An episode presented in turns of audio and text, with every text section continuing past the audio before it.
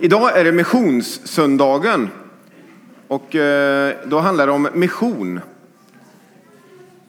Och innan vi tar upp kollekt här så, och, så, och gör en insamling så ska jag läsa eh, ett eh, ställe som predikan kommer utgå ifrån idag. Och jag tror att det här med mission, det kan för många kristna antingen orsaka det gäspningar. Man är liksom, ja, mission.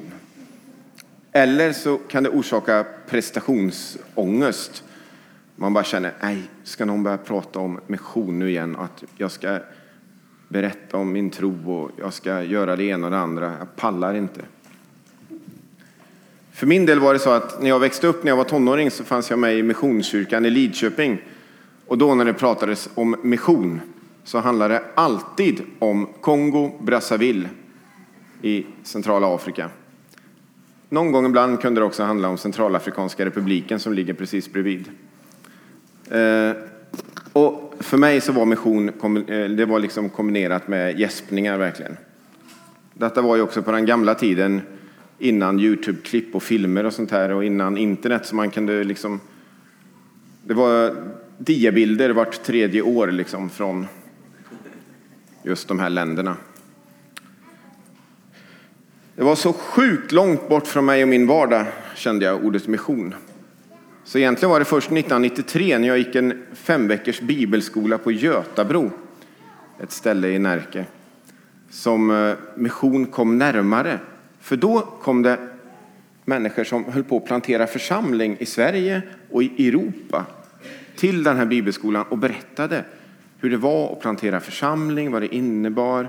Och, och så helt plötsligt så var det, sa de att ja, men det är mission.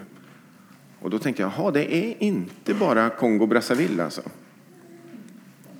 Och så blev det mycket större ordet mission för mig. Och jag fick även tag i en bok som jag glömde ta med nu. Jag tror faktiskt jag har kvar den hemma som heter Operation World. Kanske någon har läst den. Den gavs ut av en organisation som heter OM. Eh, Operation Mission. Och den boken fanns alla länder i hela världen med. Det stod om alla länder, vilka som bodde där, hur många som bodde där, hur många kristna det fanns, vad man kunde be för och hur jag kunde vara en del av att be och få vara med och påverka det här landet. Jättefascinerande tyckte jag helt plötsligt. Så mission, då landade mission liksom i mitt hjärta. Och sen har det förhoppningsvis varit kvar där. Och eh, idag så, när man talar om mission och eh, om vi har gjort i vår nu, så har vi följt kyrkoårets texter och evangelietexten för idag den är från Matteus 28, vers 18-20 det man brukar kalla missionsbefallningen. Och många av er har hört predikningar om den texten. Så jag ska faktiskt inte predika utifrån den texten idag. Även om den är jättebra. Så har du inte hört eller läst den texten så läs den sen. Jag kommer nog läsa den i slutet kanske. Men jag kommer att predika från Andra Mosebok kapitel 3 och vers 1-15. Så det ska jag läsa nu innan vi tar upp kollekt. Andra Mosebok 3, eh, kapitel, kapitel 3 och vers 1-15. Och det handlar om eh, Mose. Det här är alltså 1300 år ungefär innan Jesus, alltså ungefär 3300 år sedan. Så det är ett tag sedan. Men jag tänker ändå att det har beröringspunkter med oss och våra liv idag. En gång när Mose vaktade fåren åt sin svärfar Jetro, prästen i Midjan, drev han dem till andra sidan öknen och kom till Guds berg Horeb. Där visade sig Herrens ängel för honom i en eldslåga som slog upp ur en törnbuske. När Mose såg att busken stod i låga utan att brinna upp tänkte han, vilken märklig syn. Jag måste gå dit och se varför busken inte brinner upp. Då Herren såg att han gick för att se efter ropade Gud till honom ur törnbusken. Mose! Mose!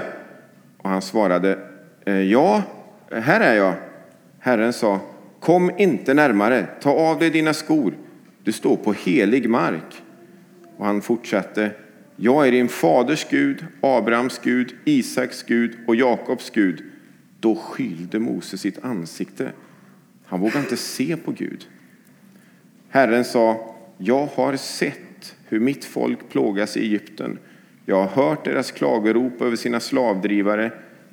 Ja, jag vet vad de får lida och därför har jag stigit ner för att befria dem från Egypten och föra dem till, från Egypten till ett land som är rikt och vidsträckt och flödar av mjölk och honung. Det land där det nu bor kananer, hetiter, amorer, periser, hiver och jebuser. Nu har israeliternas klagorop nått mig och jag har själv sett hur egyptierna plågar och förtrycker dem. Så gå nu, jag sänder dig till farao och du ska föra mitt folk israeliterna ut ur Egypten. Mose invände, hur skulle en sån som jag kunna gå till farao och föra israeliterna ut ur Egypten? Gud svarade, jag ska vara med dig och detta är tecknet som, du, som ska visa att det är jag som har sänt dig. När du har fört folket ut ur Egypten ska ni hålla gudstjänst på detta berg. Då sa Mose till Gud, om jag nu kommer till israeliterna och säger att deras fäders Gud har sänt mig till dem och de frågar efter hans namn, vad ska jag då svara? Gud sa, jag är den jag är. Säg dem att han som heter Jag är har sänt dig till dem. Och Gud fortsatte, säg israeliterna att Herren, deras fäders Gud, Abrahams Gud, Isaks Gud och Jakobs Gud har sänt dig till dem. Detta ska vara mitt namn för all framtid. Med det namnet ska jag åkallas från släkte till släkte. Det var ett långt bibelstycke, men många av er har hört det innan tror jag. Till och med när ni var små och gick i söndagsskola eller skattkista kanske. Sju steg. Sju steg genom den här texten. Vi börjar med steg ett såklart. Och det är att all mission börjar i det personliga mötet med Jesus, med Gud själv. Förra söndagen var ju pingstdagen och då talar vi om elden och stormvinden som kom in i de här första lärjungarna. Som landade i deras liv, som förvandlade dem, som tände passion, som tände längtan, som tände glöd, som tände kärlek, som tände medlidande och som drog med dem ut på stan, ut i närområdet, ut i, i regionen, så småningom ut i hela romarriket och så småningom ut i hela världen. Och ända sedan dess så har ju kristen tro varit en tro som är på väg vidare, hela tiden vidare. Aldrig liksom stannar upp avgränsat sig och sagt att nu är det färdigt. Utan alltid en tro som är på väg vidare. Och det är det som gör också att vi sitter här idag. Hade inte elden landat i de där första lärjungarna så att de hade vågat sig från övre salen, vardagsrummet där de hade låst in sig, ut på stan och börjat dela liksom berättelsen om Jesus så hade inte vi suttit här idag. Det hade inte funnits några kristna i Skövde och inte i Sverige och inte i hela världen. I den här texten då så är det en annan sorts eld som skapar längtan, som skapar nyfikenhet hos Mose.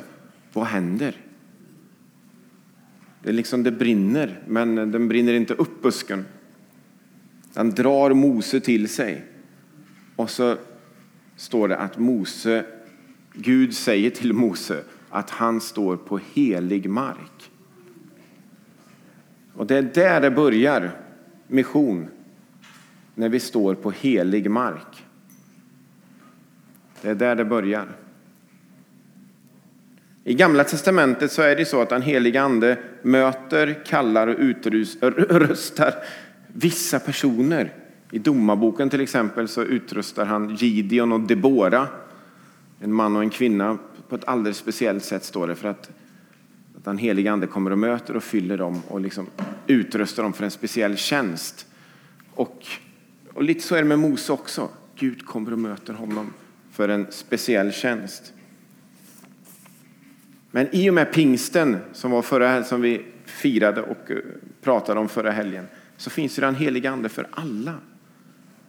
Gud vill vara med oss allihopa, utrusta oss, möta oss, kalla oss och sända oss, varenda en av oss. Alla som öppnar sitt liv för Guds ande. Vi får alla som vågar tro och lita på Jesus, den heliga Ande, som gåva. Står det i Apostlagärningarna 2. Vi får det som en gåva. Men vågar vi ge den helige Ande space i våra liv? Har du aldrig stått på helig mark? Aldrig riktigt landat i tryggheten att du är Guds barn, älskad av Gud, känt Guds eld, den helige Andes eld, landa i ditt inre. Så pröva att ta det steget idag med förebedjarna nere i hörnet där nere där det är förbön efter predikan sen. Pröva att ta det steget idag och säg jag längtar efter att få stå på helig mark. Få känna Guds närhet in i mitt liv. Jag vill tro, jag vill följa Jesus. Gud ropar ju på Mose. Mose, Mose! Kommer ni ihåg det från texten? Mose, Mose. Och så är det med Gud idag också. Han ropar på oss vid namn. Valdemar, Valdemar. Eh, jag heter Valdemar. Men eh, han ropar lika mycket på ditt namn. Nu heter ni olika saker så det är svårt att ropa samtidigt. Men du kan tänka i ditt huvud. Tänk på ditt namn och så tänker du. Gud ropar på dig. Det är steg ett. Steg två. Det är att det står att Gud är en Gud som ser och som hör. Gud är en Gud som gråter med trasigheten i vår värld. Som längtar efter att människor ska vända sig till honom. Som blir upprörd över orättvisa och djävulskap. Jag har sett, säger Gud till Mose. Jag har hört, säger han. Och när vi står på helig mark, när vi kommer nära Gud, så är det omöjligt för oss att inte också få ana, se lite av det Gud ser, höra lite av det Gud hör och att det landar i våra liv. Vi blir liksom indragna i det som Gud ser och hör. När vi kommer nära Gud så blir vi också indragna i det Gud ser och hör. Och då, när vi är i Guds ande space i våra liv, så tänds passion och längtan och medlidande och kärlek på ett helt annat sätt i våra liv också. Och så drar Gud liksom in oss i det han ser och hör. Och så säger Gud till Mose att han har valt att stiga ner för att befria folket. Och nu är det en helt 3300 år senare totalt annan situation. Vi är inte förslavat folk i, i, i Egypten utan de flesta av er bor i Skövde och eh, har det ganska okej. Okay. Men Gud är fortfarande en Gud som väljer att stiga ner. I Jesus klev Gud ner till jorden. I alla andra trosuppfattningar, tänker jag i alla fall, så får vi människor sträva uppåt hela tiden. Genom att göra goda gärningar, genom att följa olika regler, förutsättningar, genom att återfödas i en sorts reinkarnation för att till slut bli befriade. Eh, eller ett med intet eller ett med, med, med det gudomliga. Men i kristen tro så är Gud en Gud som kliver ner. Han kliver ner till oss till människor, rakt in i våra liv och vår vardag. Sån är Gud. Och det syns allra tydligast i Jesus. Gud är fortfarande en Gud som kliver ner. Som kliver ner i Södra Ryd, i Skövde, på din arbetsplats och vill befria människor. Steg tre. Då säger Gud så här till Mose. Så gå nu jag sänder dig. Och Det här är en superviktig del av mission. Att förstå att Gud säger någonting till mig. Gud säger att jag ska gå. Att det inte är någon annan, någon långt borta som ska gå, eller, utan att det är jag. Och att jag förstår att jag är sänd. Gud sänder inte bara speciella människor till speciella ställen. Det var ju fantastiskt att Gud sände människor och har gjort under 1900-talet och slutet på 1800-talet också till olika platser i Afrika och gör det fortfarande idag. Ut över världen till Sydamerika, Asien, Afrika. Gud sänder människor från Afrika och Asien till Sverige. Gud sänder människor kors och tvärs i vår värld hela tiden. Det är fantastiskt. Men Gud sänder också mig och dig att se oss som sända rakt in i vår vardag. Vår helt vanliga livssituation som vi finns i. Steg fyra. Då kommer våra, våran respons. Mose respons är ganska typisk för vår respons tror jag också. Hur skulle en sån som jag, säger Mose. Hur skulle en sån som jag? Undanflykterna. Vi har olika undanflykter allihopa av oss. Jag kan för lite om Bibeln kanske. Jag är för blyg. Jag har för mycket skit i mitt liv eller i min bakgrund. Jag är för känd i stan. Vad ska folk säga? Jag måste tänka på min karriär. Jag, jag har inte tid. Jag har inte tid. Ja, det kan vara massa olika undanflykter. Vi har alla våra undanflykter. Hur skulle en sån som jag? Steg fem, vad är Guds respons på det? När vi säger våra undanflykter. Vad är Guds respons på Moses undanflykt? Det är inte att du måste, jag kräver. Då får du träna. Du måste leva bättre först. Du måste vara syndfri. Du måste gå en bibelskola. Nej, det är inte det. Utan responsen från Gud till Mose, jag tänker att det är samma respons till oss också. Det är bara så här. Jag ska vara med dig. Jag ska vara med dig. Så vi måste inte fixa något först. Vi måste inte träna på någonting först. Vi måste bara ta steget och faktiskt våga inse att jag är sänd.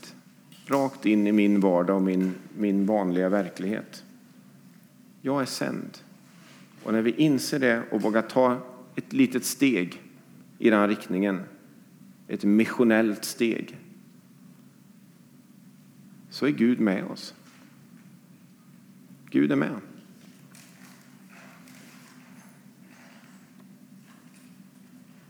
Och ju mer vi vågar, tänker jag, desto mer är Gud med oss. Steg 6, som man lägger ifrån sig papperna för att kunna göra med fingrarna. Steg 6, Då kommer kanske den vanligaste undanflykten av alla som vi har. Moses säger så här. Men vad ska jag svara?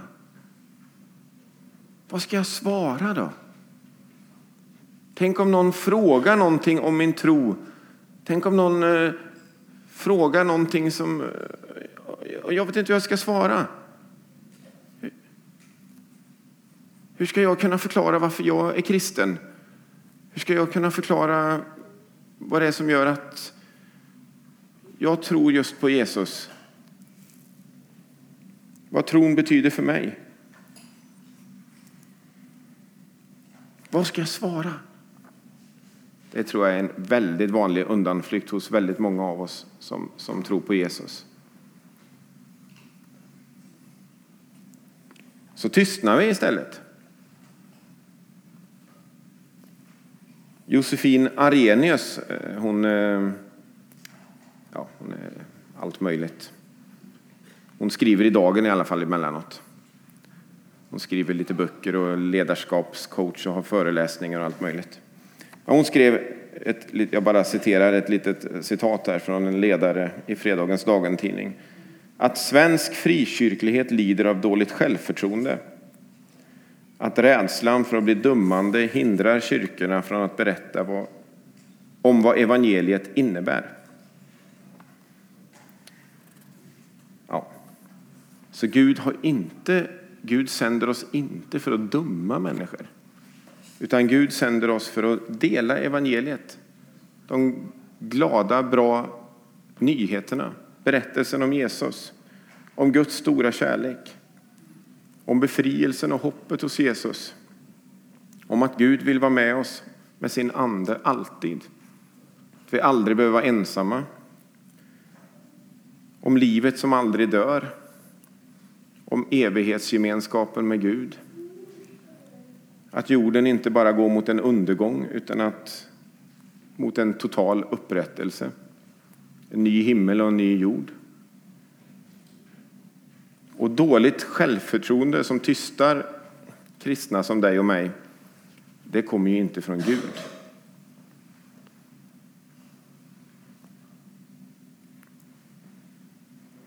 När vi vågar börja berätta det Precis som i steg fem så kommer Gud vara med. Vad ska jag säga? Vad ska jag svara? Det är en undanflykt bland alla andra undanflykter. Kanske den vanligaste. Men svaret från Gud är liksom samma. Ja, men jag är med dig. Mitt i det lilla stapplande på fikarasten eller på lunchen eller på när du går hem från förskolan med barnen ihop med någon annan förälder eller vad det kan vara.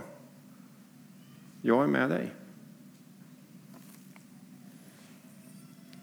Och så steg sju, sista. För Guds respons egentligen då på Moses osäkerhet, vad han ska svara, är ju det här. Att Gud säger, jag är den jag är. Du ska svara, jag är den jag är. Och då var ju grejen att Mose, han skulle ju gå och det han var nervös för vad han skulle säga, eh, det var ju inte att han skulle dela, liksom, att någon skulle fråga någonting om, om varför han tror på Jesus på lunchrasten, utan det var ju att han skulle gå till det israelitiska folket som var förslavat och tala om för dem att Gud hade kallat honom, att han liksom skulle leda dem ut ur Egypten. Eh, och det var, liksom, det var utifrån det som han undrar egentligen vad ska, vad, vad ska jag svara om de frågar mig? Och då säger Gud att du ska svara att jag är den jag är, har sänt dig. Och det är kanske inte det man säger på lunchrasten på jobbet att hur kommer det sig att du tror på Gud då? Jag är den jag är, har sänt mig. Det är kanske inte så man säger, det är inte det som är meningen. Utan, eh, men man kan tänka att jag är den jag är, har sänt mig. Att det är ju Gud, Gud som är så mycket större än vi någonsin kan tänka, förstå, greppa. Eh, och ändå Gud som är så nära oss, som till och med finns mitt i våra liv genom sin ande varenda stund. Den guden vår Gud är det som sänder oss. Och även om man inte behöver säga just det på lunchrasten, jag är den jag är, har sänt mig. Vilket kan bli lite mysko. Utan, men man kan tänka det i sig själv att Gud som är så stor, som har, ligger bakom hela skapelsen, hela universum, även om vi inte riktigt greppar hur. Gud som är så mycket större än jag kan förstå, och ändå älskar mig så mycket och finns mitt i mitt liv. Det är den Gud som har sänt mig att leva missionellt mitt i min vardag. Att ha med det i bakhuvudet hela tiden. Det är inte bara jag som behöver liksom förklara och berätta. Och, utan den Gud som är så mycket större än vad vi någonsin kan greppa. Det är den Gud som sänder oss.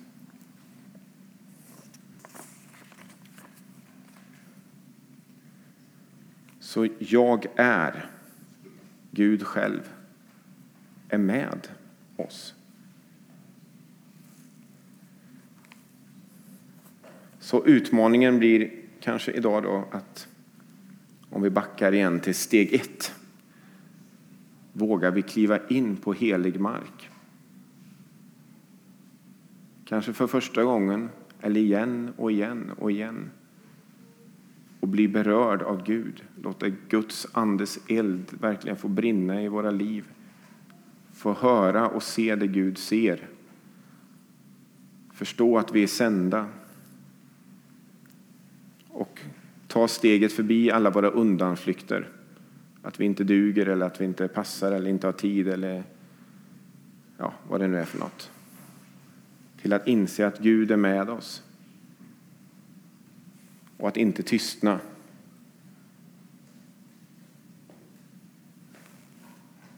Utan gå med Gud. Som är större än vad vi någonsin kan greppa ens, men ändå är med oss mitt i varje liten livssituation.